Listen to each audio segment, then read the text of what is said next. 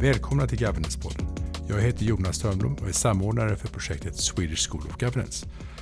Idag befinner vi oss på Norrsken i Stockholm, mitt i händelsernas centrum. Som jag tidigare berättat har projektet som syfte att undersöka behovet av och förutsättningarna för en svensk School of Governance. Det vi hittills har kunnat konstatera är att Sverige och världen behöver ett mer förändringsbenäget ledarskap och mer av tvärsektoriell samverkan. Och för detta ser vi att vi kommer att behöva en utbildning av mycket hög internationell klass.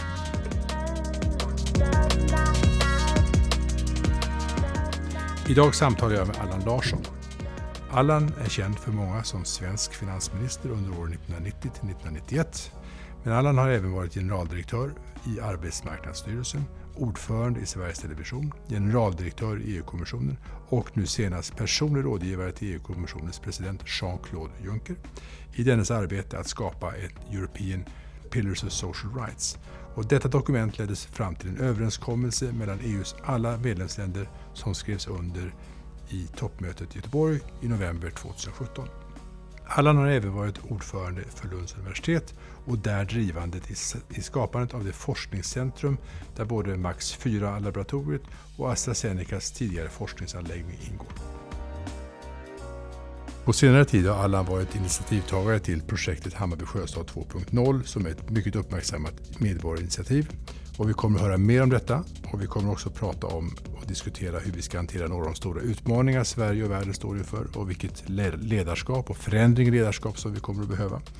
Och vi kommer också beröra Kina.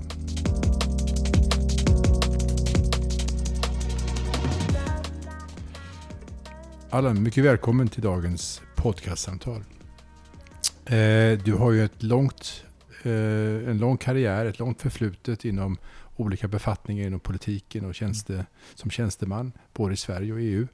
Eh, och jag skulle vilja inleda med att fråga dig hur du ser på dagens utmaningar gentemot din erfarenhet och framförallt då ur ett governance-perspektiv. Och med mm. governance då menar jag egentligen styrning ur ett så säga, större perspektiv mm. snarare än detaljstyrning utan mm. som samhällsstyrningsperspektiv.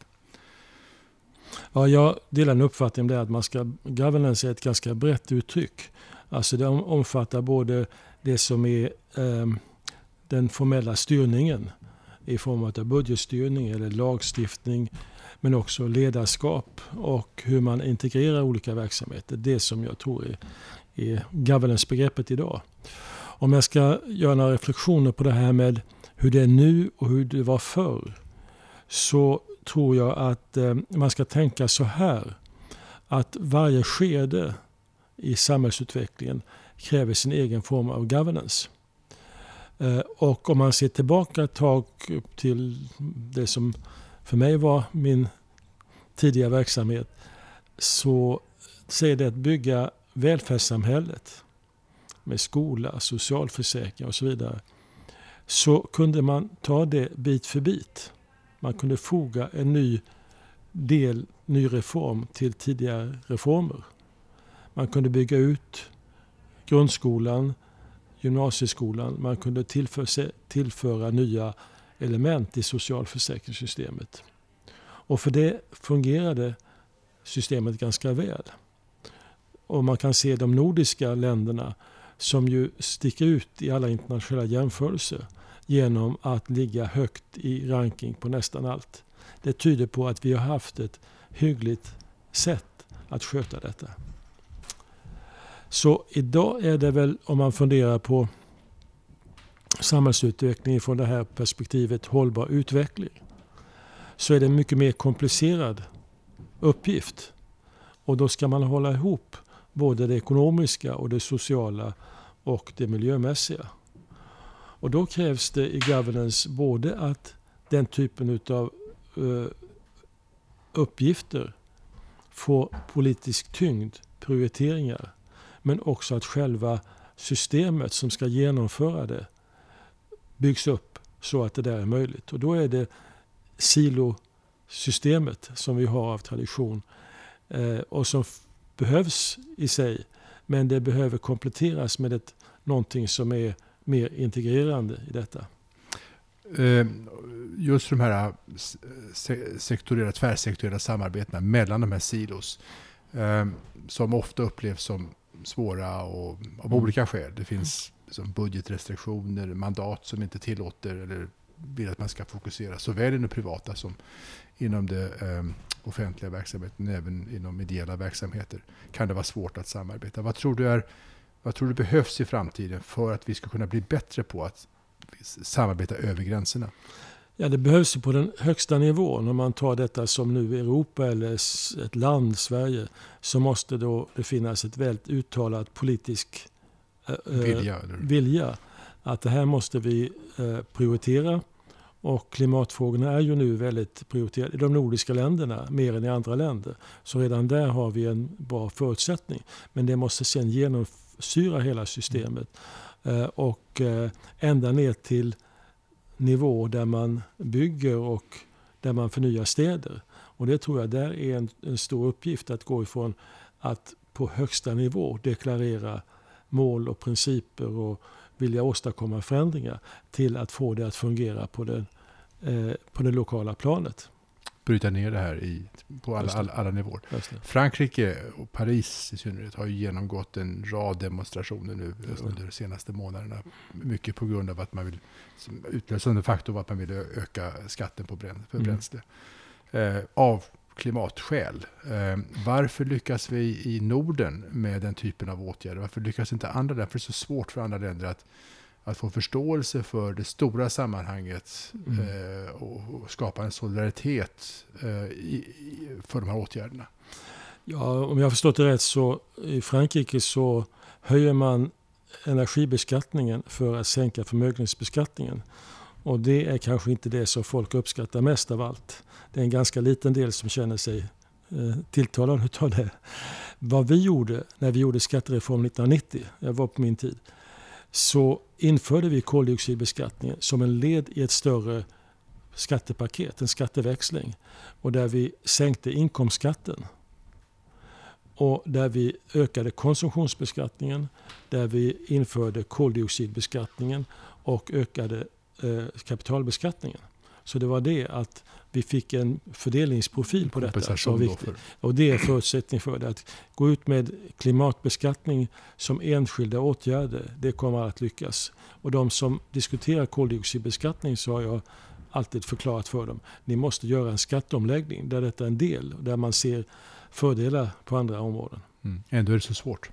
Det är inte så många länder som har koldioxidbeskattning överhuvudtaget och ännu få, nordiska, färre länder som har det i den storleksordning som vi har. Det är de nordiska länderna som har det. Eh, hur ser du på tillitens betydelse där? Alltså den mellanmänskliga tilliten, men framförallt tilliten till institutioner, det institutionella systemet. Är det en ja, avgörande faktor? Det är en, det är en viktig faktor. Det är detta som ligger också i den här nordiska modellen och framgångarna för den nordiska modellen. Att det är byggt på att man har eh, kunnat eh, ta reformsteg framåt som en bred majoritet av befolkningen känt att det är deras intresse. Eh, och det är väl kanske inte så i alla länder. Och jag, jag, tror att vi, vi har sett nu under 30 års tid med globaliseringen och där man har genomfört strukturreformer som är nödvändiga. Men strukturreformer betyder att marknaden får ett större spelrum. Och om det ska lyckas så måste man samtidigt genomföra fördelningspolitiska åtgärder så att alla känner att de får del i framstegen. Mm. Och det är det som jag tycker man har sett och som jag brukar beskriva så att 2008, finanskrisen, då imploderade den form utav samhällsmodell som man styrde emot. Och nu måste man tänka om, eh, om och ha ett mycket tydligare fördelningspolitiskt perspektiv. Mm. Jag tror att det var någon som sa nyligen, som jag lyssnade på, som att eh, de senaste decennierna, fyra, fem decennierna har kännetecknats av konkurrens alltså Chicago-skolans eh, economic man och hela det här att, att eh, dra ner på det allmänna statens uppgifter och mera främja marknadsmekanismerna. Att nu har vi kommit till en situation i många fall, då, kanske långt ifrån alla, men i många fall där vi behöver mer av samarbete. Eh, för att vi sitter i, en, samma båt, vi har begränsade frihetsgrader, vi har samma utmaningar och för att kunna som, skapa framtida välfärd och framtida ekonomisk utveckling så behöver, kan vi inte vara så resursslösande som vi är om vi har en alltför, alltför beroende av bara vertikala organisationer och, konkurrens som, som motor i samhällsutvecklingen. Utan vi måste även komplettera det här med, med nya grepp om samarbete och det är där governance kommer in. Ja. Jag har skrivit en liten skrift om detta, utgiven av Global Utmaning, eh, som handlar om hur ska vi förstå den tid vi lever i. Och där lanserade tanken om de långa vågorna i politiken. Och jag har upplevt under min tid två sådana långa vågor. En var efterkrigstiden från 40 till fram till 70-talet. Som var återuppbyggnad, välfärdssamhällets utveckling och så vidare. Och sen kom det en ny period från 70-talet och framåt som var globaliseringstiden. Och den har då gått i den här riktningen att, att bryta ner eh, hinder på marknaden, avreglera finansmarknaden och så vidare.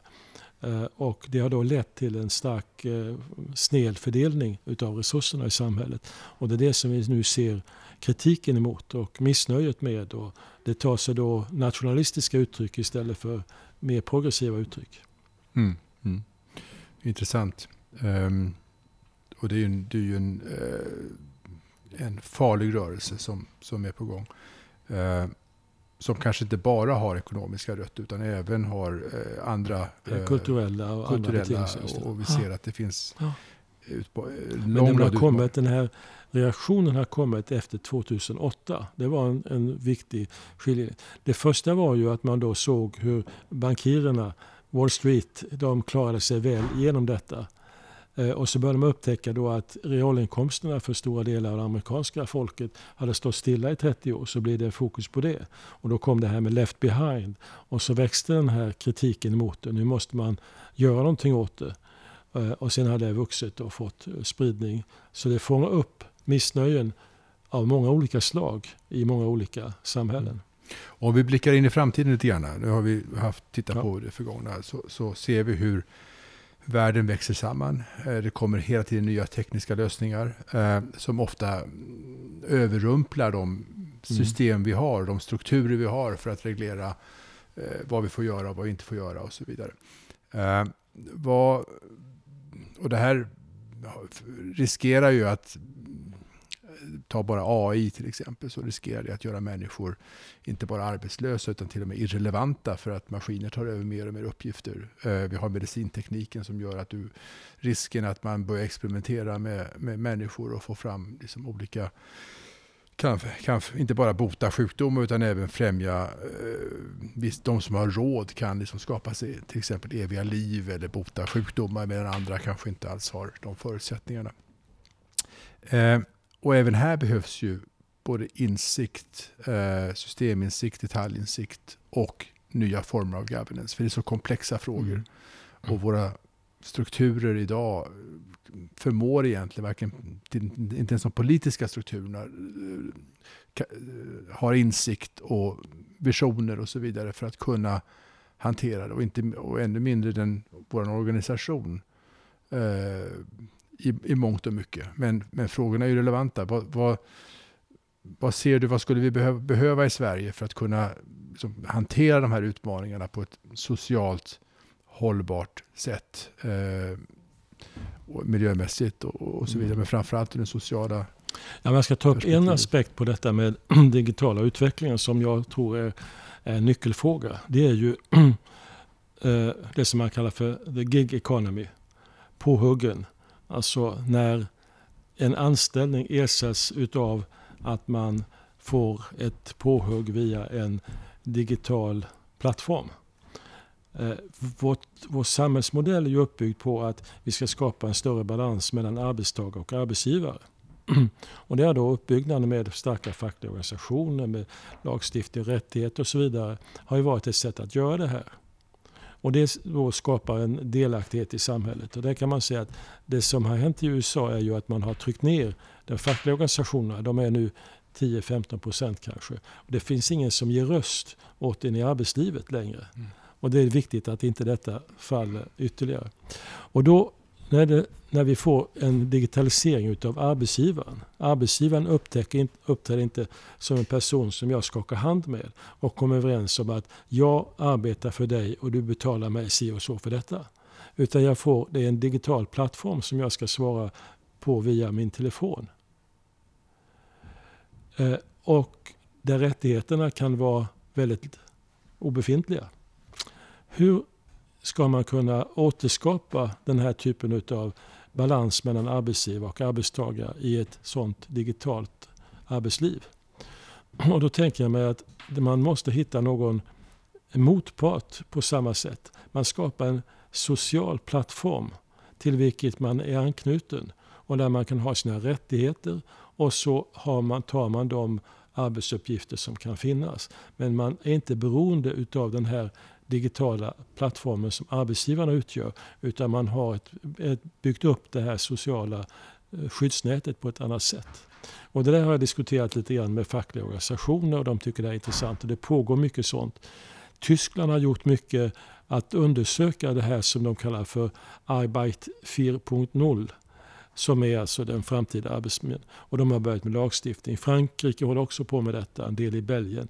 Så det pågår en sån här rörelse. Men detta är en nyckelfråga för hur ett framtida arbetsliv ska se ut. Och då måste man ha många med i den diskussionen. Arbetsgivare, arbetstagare, regeringar och så vidare för att kunna göra någonting. Så det är individbaserat då? Eh, individ... Ja, alltså individen klarar inte att matcha en arbetsgivare som är ett gigantiskt digitalt företag. Mm. Enskild klarar sig inte. Du måste ha former där jag som individ har ett kollektiv vid min sida eller bakom mig för mm. att jag ska kunna ha en, en möjlighet att matcha. Där. Mm. Mm. Så som det är när man bygger organisationer för den traditionella arbetsmarknaden. Mm. Intressant, det har jag inte hört uh, tidigare. Men uh, om vi går in, om vi, om vi tittar på det lite mindre perspektivet. Uh, du har ju varit initiativtagare till Hammarby Sjöstad 2.0 som en medborgarplattform för mm. att förnya en ny stadsdel som mm. du uttryckte. Uh, Hammarby Sjöstad är ju rätt känt, har varit känt i Sverige och runt om i världen för att ha kommit långt, framförallt en integrerad planeringsprocess uh, för att få ihop de olika uh, aktörerna inom byggherrar, infrastrukturleverantörer, staden och så vidare och kunna nå rätt långt i sin, sina miljö, miljömål. Mm. Eh, och det du har initierat nu det är att driva den här processen vidare. Men inte driva den top-down som var fallet i mm. planeringsprocessen utan underifrån och upp. Eh, vad fick dig att ta det här steget, att engagera dig för det här? Jag flyttade till Hammarby Sjöstad för jag tyckte det var en attraktiv stadsdel med höga ambitioner på miljö och annat. Och eh, eh sen upptäckte jag att allt var inte så bra som det var sagt eller tänkt. Och så funderar jag mycket på vem är det som tar hand om det här nya? Vi får in ny teknik, vi ska ställa om till elbilar. Vem är på det och mm. gör någonting? Och då såg jag ett behov av att göra någonting och då bildades detta som en sorts bottom-up verksamhet i samarbete med bostadsrättsföreningarna. När man byggde Hammarby sjöstad så introducerade man ett nytt sätt i stadsbyggnad det som vi nu kallar för eco-governance. Det är ditt uttryck, mm. eco-governance. Och det var ju så att Mats Hult, som var borgmästare på den tiden, han hade angett att vi ska bygga en stad, stadsdel, som är dubbelt så bra som någonting som har byggts tidigare. Och det som drev detta det var planerna på att förlägga OS 2004, sommar-OS 2004 till Hammarby sjöstad. Och då skulle man vinna den konkurrensen genom att erbjuda det grönaste alternativet någonsin. Mm. Nu så var det så att Aten hade andra argument som inte var gröna men som bet bättre på internationella olympiska kommittén. De fick, bygga, de fick ta hand om spelen. Eh, de förstörde sin ekonomi. Vi hade våra pengar kvar och kunde bygga en fin stadsdel och så vidare. Och så. Så, eh, men för att kunna genomföra den här planen så måste man tänka på ett nytt sätt. Och då måste man få byggherrarna och stans olika myndigheter att sitta vid samma bord och komma överens om planen innan man började fördela mark. Eh, och det var ett nytt synsätt. Och det tog tid och det var inte okomplicerat. Och det pågick naturligtvis en fortsatt maktkamp under tiden. Men det var nyckeln till detta, att få till stånd och bygga in sån infrastruktur som gör att vi nu kan till exempel hantera vår avfall på ett eh, smidigare sätt än man ska göra. Och att vi byggt in så att man tar vara på energin som har använts men som fortfarande finns. Vi tar hand om avfallsvattnet, kramar ur energi och det så mycket som möjligt. Det var en, en sorts eh, Kretslopps, mm. kretsloppstanke som mm. låg i detta. Mm. Och det förutsätter att alla var införstådda med den och alla kunde lägga in det i sina planer. Och samarbetade för att få till en gemensam lösning. Mm. Så det var ju ursprunget till detta. Men sen kan man säga att det är en sak att bygga en ny stad och bygga den så att hela världen kommer att titta på den. Vi har haft 25 000 kineser har de senaste tio åren varit i Hammarby sjöstad för att titta på, på det här märkliga stadsbyggnaden. Eh, Varannan Men, besökare i Hammarby sjöstad är från Kina. Ja, just det. Men eh, när man bor där och stan finns, då är det ett nytt, ny, nya förutsättningar. När man bygger en stad då tar man bort allt som finns där. finns inga medborgare som bor där som kan ha synpunkter på det. Men när det väl är byggt och när vi bor 20 000 då fattas inte besluten i stadshuset längre. Då fattas de uppe i våra hjärnor. Varenda människa fattar beslut som har betydelse för hållbarheten. Vilken bil ska jag använda? När ska jag byta till elbil? Hur ska jag hantera mina sopor till exempel? Hur ska vårt energisystem fungera? Det är beslut som fattas av enskilda medborgare, enskilt eller som boende i en bostadsrättsförening. Och då måste man in och då är det ett nytt synsätt. Och då är det inte en top-down utan då är det bottom-up. Och top-down det var eco-governance. Bottom-up det kallar vi innovation governance. Alltså nu måste man ta fram nya lösningar på många olika problem. Som till exempel det här att vi har eh, stora eh, lastbilar som kommer att hämta i våra miljörum. Stora, miljöstörande på många sätt. Vi har nu fått ner det till att vi har ett företag som hämtar på 23 olika ställen. Så nu får man färre bilar som kommer in. Och nu har vi en diskussion, kan man ställa om de bilarna till att vara eldrivna? Och då säger det här företaget ja, men vi behöver inte köra in med de här stora bilarna. Vi kan ha små bilar som hämtar och så har vi en, en hubb en, någonstans. Och där kan vi komprimera de här soporna så de inte tar så mycket plats. Och då vinner vi väldigt mycket på det. Så det här är ett sätt att driva innovationer utifrån ett medborgarperspektiv och med hållbarhet och klimattanke som grund för detta. Kan det vara så att du blivit libertarian på gamla dagar, Allan? Nej, tvärtom. Detta är ett väldigt kollektivt synsätt. Alltså här måste vi gå ihop. Här kan vi inte vara enskilda där och där. Utan vi måste gå ihop och göra detta. Som medborgare så ska vi ställa krav på företagen. Mm. Och det behöver vi då eh, någon form av governance för att, för att åstadkomma. Ja. Och den är inte så uttalad för det finns inga naturliga Nej. aktörer. Nej.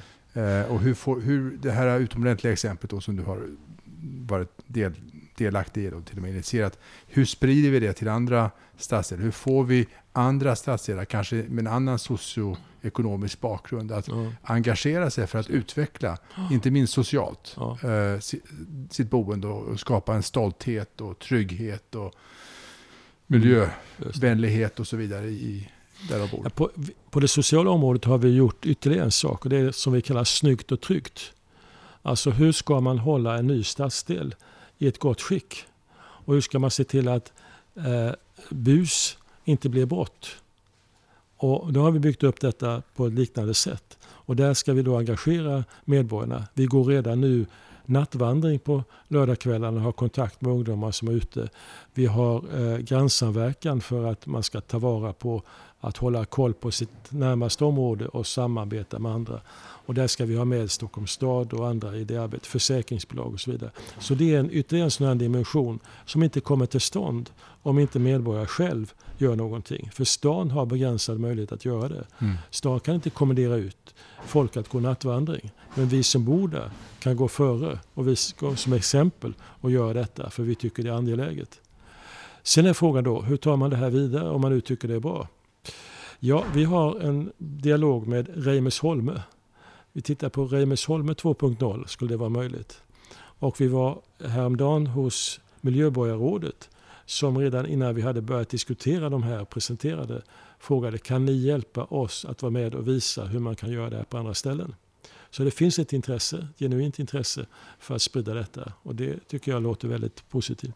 Du, du säger ofta att vi har väldigt många pigga pensionärer som ja, skulle kunna engagera sig. Och du har ju också många pigga pensionärer med i din eh, verksamhet. Eh, är det så att folk gärna skulle vilja men inte hittar ut, får ett utrymme eller hittar en plattform eller kanske tror sig ha förmågan och så vidare. Hur, hur får vi igång eh, människors engagemang mm. för, för varandra i, i sina bostadsområden? Jag tycker man ska tänka i den, min, min, ålder, min generation och lite yngre eh, att vi har medborgarlön.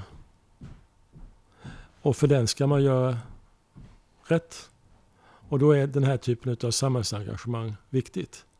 Eh, och det var så vi började. För det fanns inga pengar för att anställa någon att göra de här projekten. Utan vi måste själv pyssla med det. Gå runt och knacka dörr hos företag och andra och tala om vilka idéer vi hade. Och så småningom så fick vi ihop ett antal som bildade en ekonomisk förening och sen har det här vuxit. Och vi har nu så vi har folk som arbetar professionellt med detta. Men det startade med att använda de som hade tid över och som inte behöver slå på en, en eh, konsulttaxameter varje gång man ska göra någonting. Eh, och som tycker det här var roligt att, att göra. Och jag tror att det finns i varje stadsdel finns det personer som har den typen av erfarenheter från ledningsarbete i olika organisationer som man kan dra nytta av. Ja, vi kanske behöver eh, utveckla våra incitamentsystem också. Det behöver inte vara ekonomiska incitament. Vi kan hitta, man kan finnas andra typer av belöningar eller uppmärksamhet ja. för den här typen av. Det finns tävlingar, utmärkelser och så vidare ja. som man skulle kanske kunna haka på på Hammarby Sjöstads exempel för att få igång. För att det jag tror det är väldigt viktigt att vi, vi uh, inte isolerar, isolerar oss i framtiden. Alltså, vi, vi, har en, alla har en skyldighet mm. att bidra till, till samhällsutvecklingen. Uh, och sen så gäller det att hitta former i det här som, där, där, där man, företaget, företagandet och innovationen och så vidare kan blomstra och utvecklas och få utväxling på det. Mm. Så att det inte bara blir som lokala företeelser, de bra exemplen. Men det är kanske är så att eh, vi behöver även titta på incitamentsystemen för att få folk att engagera mm. sig. Ja, det, är mer, det är också det här att man måste... Jag tror att det är bra att ha någon stark organisation i bakgrunden för detta. Och vi hade nu på Reimersholmen så hade vi HSB med som tycker det här är ett intressant initiativ. Så vi får se hur de kan ta det vidare. För de har ju en tradition utav att engagera medborgare i förvaltningen av bostäderna. Men man kan ju gå vidare från detta att det inte bara är bostaden utan det är också den egna stadsdelen som man förvaltar. Och mycket av det är ju förknippat med bostad, energisystem, eh, transportsystemen är ju knutna till där vi bor. Och därför så kan man göra väldigt mycket miljö och klimatnytta mm. genom att arbeta ifrån det. Mm. Ofta är det, trots stora organisationer och så vidare, så kommer det an till den enskilda individen och har rätt drivkrafter ja. och rätt intresse och engagemang i slutändan. Mm. Eh, ja, Allan, vi pratade om att hälften av besökarna i Hammarby sjöstad är från Kina. Eh, det finns ett stort intresse i Kina för, för den här typen av stadsutveckling. Du och jag, bland andra, var i Kina nyligen eh, och eh, blev då eh, introducerade för en flera initiativ där eh, man är intresserad av en samarbete med Sverige just inom området för hållbarhet. Eh, vad tror du, vad, vad skulle vi kunna bidra med? Vad, vad, känner du efter dina intryck från den här veckan i Kina? Vad, vad, vad, kan Sverige bidra med för Kinas utveckling, till exempel inom stadsutvecklingsområdet? Alltså när den här stora vågen av intresse började för tio år sedan, det var ju när Xi Jinping som vicepresident besökte Hammarby sjöstad. Och sen åkte han hem och rapporterade och sa att, att ni måste åka till Europa. Ni ska åka till Hammarby sjöstad för att titta på hur man bygger städer. Och det är ett kraftfullt, eh, kraftfullt budskap till kinesiska byggföretag och stadsbyggare och, och eh, borgmästare. Och det lever kvar. Det har inte klingat av ännu. Eh, så eh, då var det väldigt mycket att det var idén om hur man kunde bygga en sån attraktiv stad med låg belastning på miljön. Nu är det kanske mer ett partnerskap därför att Kina har kommit så långt i utvecklingen. Framförallt med teknik. Och jag tänker då inte minst på digital teknik och hur den kan tas tillvara. Så att vi, vi ska vara öppna för att se vad har de av den här utvecklingen. Men själva stadsbyggnadskonceptet tror jag fortfarande att vi har en del att bjuda på. Att göra det eh, som ganska mänskligt och hanterligt. Eh, Kina bygger ju stora städer och höga hus. Och eh, nu finns det då ett projekt som ska byggas i Yentai i norra Kina som bygger på Hammarby Sjöstad där Sweco har gjort det här konceptet och det har då accepterats därför att det är just en sån här miljöstadsdel. Men dessutom att det här företaget som heter White Peak också har höga ambitioner när det gäller arbetarskydd. De kinesiska arbetsplatserna, byggarbetsplatserna är alltifrån säkra. Och här har man sagt vi bygger med svenska, svensk standard och svenska krav. Så det har också ett, gör ett intryck på, på kineserna. Så vi har en del att, att bjuda på där. Och vi hade besök i går från ett av Kinas största eh, företag som bygger i väldigt stor skala. Och de är intresserade av att nu skicka hit folk och titta på hur vi bygger detta, bygger i vår, vår stadsdel. Så det finns ett genuint intresse. Jag tror att Sverige har mycket att bjuda på.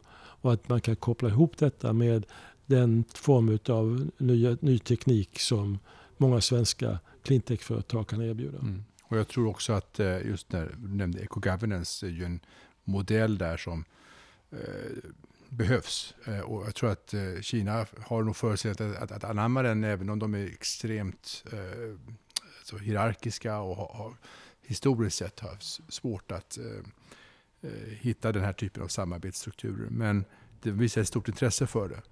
Mm. och även, inte minst även för Swedish School of Governance-projektet. Så att eh, vi, vi, får se att det, det ser väldigt positivt på, på många håll och kanter. Eh, vad, vad, vad, du har varit i Kina sedan 80-talet. Mm. Eh, relativt regelbundet, inte allt för täta intervall. Men vad, vad slås du mest av när du kommer dit idag? Ja, den snabba förändringen. Eh, när jag var där första gången 1985 i en delegation, ett utbyte mellan Stockholms universitet och eh, Pekinguniversitetet under ledning av, av Gunnar Heckscher som hade varit ambassadör i Kina och Indien. Och vi fick då ett väldigt fint mottagande och träffade en före detta vice premiärminister som förklarade för oss att Kina har valt väg öppenhet utåt, reformer inåt. Och det är en väg som de har fortsatt att driva. Och det, varje gång jag har varit där så imponeras man av hur mycket som har förändrats.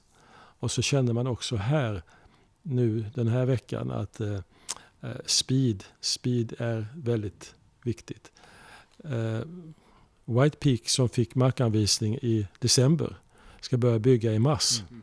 Det är inte lång tid för att förbereda sätta igång ett, att bygga en, en hel stadsdel med 2000 lägenheter som är den här första etappen. Så det är ett väldigt starkt inriktning på speed. Men det är också detta att, att eh, genom att det är ett så centraliserat system, när man bestämmer sig för att driva eh, hållbarhetstänkandet, då ställs det krav och då måste man anpassa sig i det här systemet till detta. Så det finns något hoppfullt i, i det de gör. Det som jag inte har sett så mycket av, det är hur tar de hand om det som redan är byggt? Hur kan man lyfta nivån på det? Och det är samma hos oss när städer bygger nytt så är det den där 1 procenten som den årliga nyproduktionen är. 99 procent finns redan. Om inte man lyfter energistandard och förbereder elektromobilitet i den delen då kommer man aldrig att lyckas med målen. Och där har både Sverige och Kina en stor utmaning. Och det skulle behövas ett nytt, ska jag säga, byggföretagen bygger ju bara nytt. Varför finns det inget företag som säger att vi tar oss an att lyfta de här stadsdelarna till en ny nivå i klimatpolitiken? Mm. Alltså Kina och även många andra länder i utvecklingsländer har ju bygger ju med en rätt enkel miljöstandard. Man har till exempel ofta englasfönster, tvåglasfönster. Till och med idag. Och, och, bara genom att införa tre eller fyrglasfönster skulle man förmodligen kunna göra en stora förbättringar på energiåtgången. Eller till exempel att bygga med ordentliga köldbryggor eh, isolera husen eh, och så vidare. Så att det finns gammal teknik som man skulle kunna applicera och komma väldigt långt med. Men det verkar som om de, i mina samtal med, med kinesiska ledare, så är de mer intresserade av ny teknik som skulle kunna som göra det möjligt att leva vidare som man har gjort utan att behöva ändra sitt beteende. Och ny teknik ska så bara lösa det åt en. Eh, och just den här beteendeförändringen i Kina som är nödvändig, även i Sverige är nödvändig, eh, till, till, stora delar. det återstår att se hur, hur man klarar av. Alltså, Kina har ju möjlighet att kunna peka med hela handen typ, på ett helt annat sätt än vad vi klarar i väst. Men eh, det är ju samtidigt ett väldigt eh, stort land, många, många individer, många olika regioner och så vidare.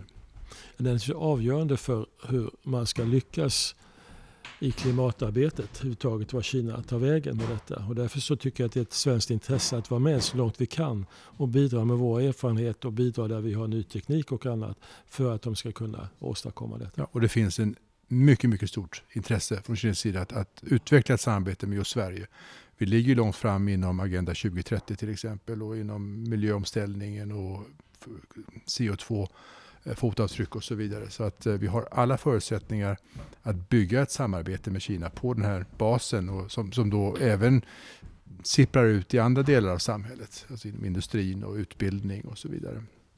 Ett av mina budskap är ett av dina budskap, nämligen när vi presenterar Hammarby Sjöstad som ett exempel på svensk stadsbyggnad, så talar vi just om det här med eco-governance, ett nytt governance-system där man måste hålla ihop alla aspekter och få det att fungera och alla måste vara med och dela på det ansvaret. Eh, och det är, borde ju vara ett, möjligt att göra i ett land som har så stark centraliserad styrning. Men det är väldigt svårt eftersom silostrukturen är stark. Ja, tilltron till, eh, till andra individer och andra organisationer relativt låg oftast. Men det är just därför som vi driver det här projektet School of Governance och det är därför som också tror jag som därför kineserna, eller många kineser har intresse, visat intresse för det. Allan, det här var väldigt intressant. Stort tack. Eh, du är en verkligt föredöme i, i, mångt och mycket, i många avseenden och eh, inte minst med din eh, ålder så, så, är du ju väldigt, väldigt engagerad fortfarande i många. Det är mina bästa år. Dina bästa år, ja. Tack så hemskt mycket för det här samtalet. Tack för att du lyssnat på det här avsnittet av Governance-podden. Vill ni ge oss era synpunkter och idéer på frågor som vi bör ta upp så är ni mycket välkomna att mejla oss. Gå då in på vår webbsida www.schoolofgovernance.se och använd tyck till-knappen. Vi hörs!